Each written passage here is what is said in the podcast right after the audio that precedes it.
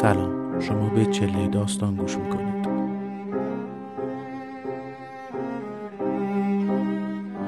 در 22 دومی شب از چله داستان یوسف سادات بخشی از کتاب شازده حمام نوشته محمد حسین باقلی یزدی رو برای شما می‌خونه.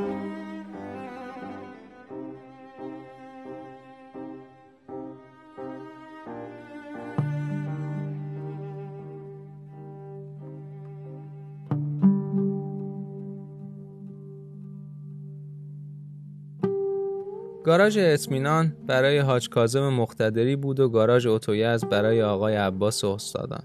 با هم رقابتی سخت داشتند. گاهی برای یک مسافر بین دو گاراژ دعوا و لشکرکشی می‌شد. دعواها هم ریشه عمیقتری از اختلاف بر سر مسافر داشت. اطمینانی ها طرفدار شاه بودند و اتویزدی ها ریشه توده‌ای داشتند. دعوا بر سر سیاست و قدرت بود. دعوای میان مصدقی ها و توده‌ای ها با شاهی ها کار را به کودتا کشاند. در این ماجرا حتی یزدی های ساکت و آرام هم دو دسته شده بودند عدهای مصدقی و عدهای شاهی. تودهی ها از جمله آقای استادان در مسلای یز علیه شاه صحبت کردند. تیراندازی شد و چند نفری کشته و زخمی شدند. البته در خفای همان شب آقای عباس و استادان مدیر گاراژ اتویز و یکی از سردمداران بزرگ حزب توده یز به منزل آقا سید جلیل نماینده یز در مجلس و قدرتمندترین طرفدار شاه رفت آمد می‌کردند نه تنها زانو به زانوی آقا سید جلیل می نشست بلکه آقای استادان تریاک را به وافور می چسباند و با آقا سید جلیل تعارف می کرد. یا به اصطلاح تریاکی ها تریاک به دهنش می کرد. تازه وقتی بعد از کودتای 28 مرداد سال 1332 کار به بگیر و به بند رسید و تودهی ها را می گرفتن آقای عباس و استادان رئیس تودهی ها مدتی در منزل میرزا علی اکبر مقتدری پدر حاج کاظم مقتدری که یکی از سردمداران شاهی ها بود پنهان شد. یعنی به اشاره آقا سید جلیل رئیس طرفداران شاه عباس و استادان توده‌ای در منظر میرزا علی اکبر مقتدری پنهان شد. سران دو حزب توده و شاهی با هم این چنین دوست بودند. با هم تریاک میکشیدند و به هم پناه می‌دادند. اما مردم بیچاره به خاطر اینها سر و کله یکدیگر را میشکستند.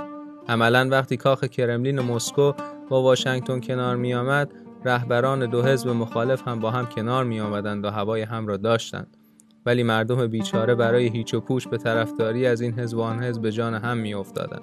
باید تعریف دولت از آندرزیک فروید و نیچه فیلسوف آلمانی را همه بخوانند. من وقتی در عالم بچگی می دیدم و می شنیدم که خانه شاهی های وابسته به انگلیس پناهگاه تودهی های وابسته به شوروی است با خود عهد کردم.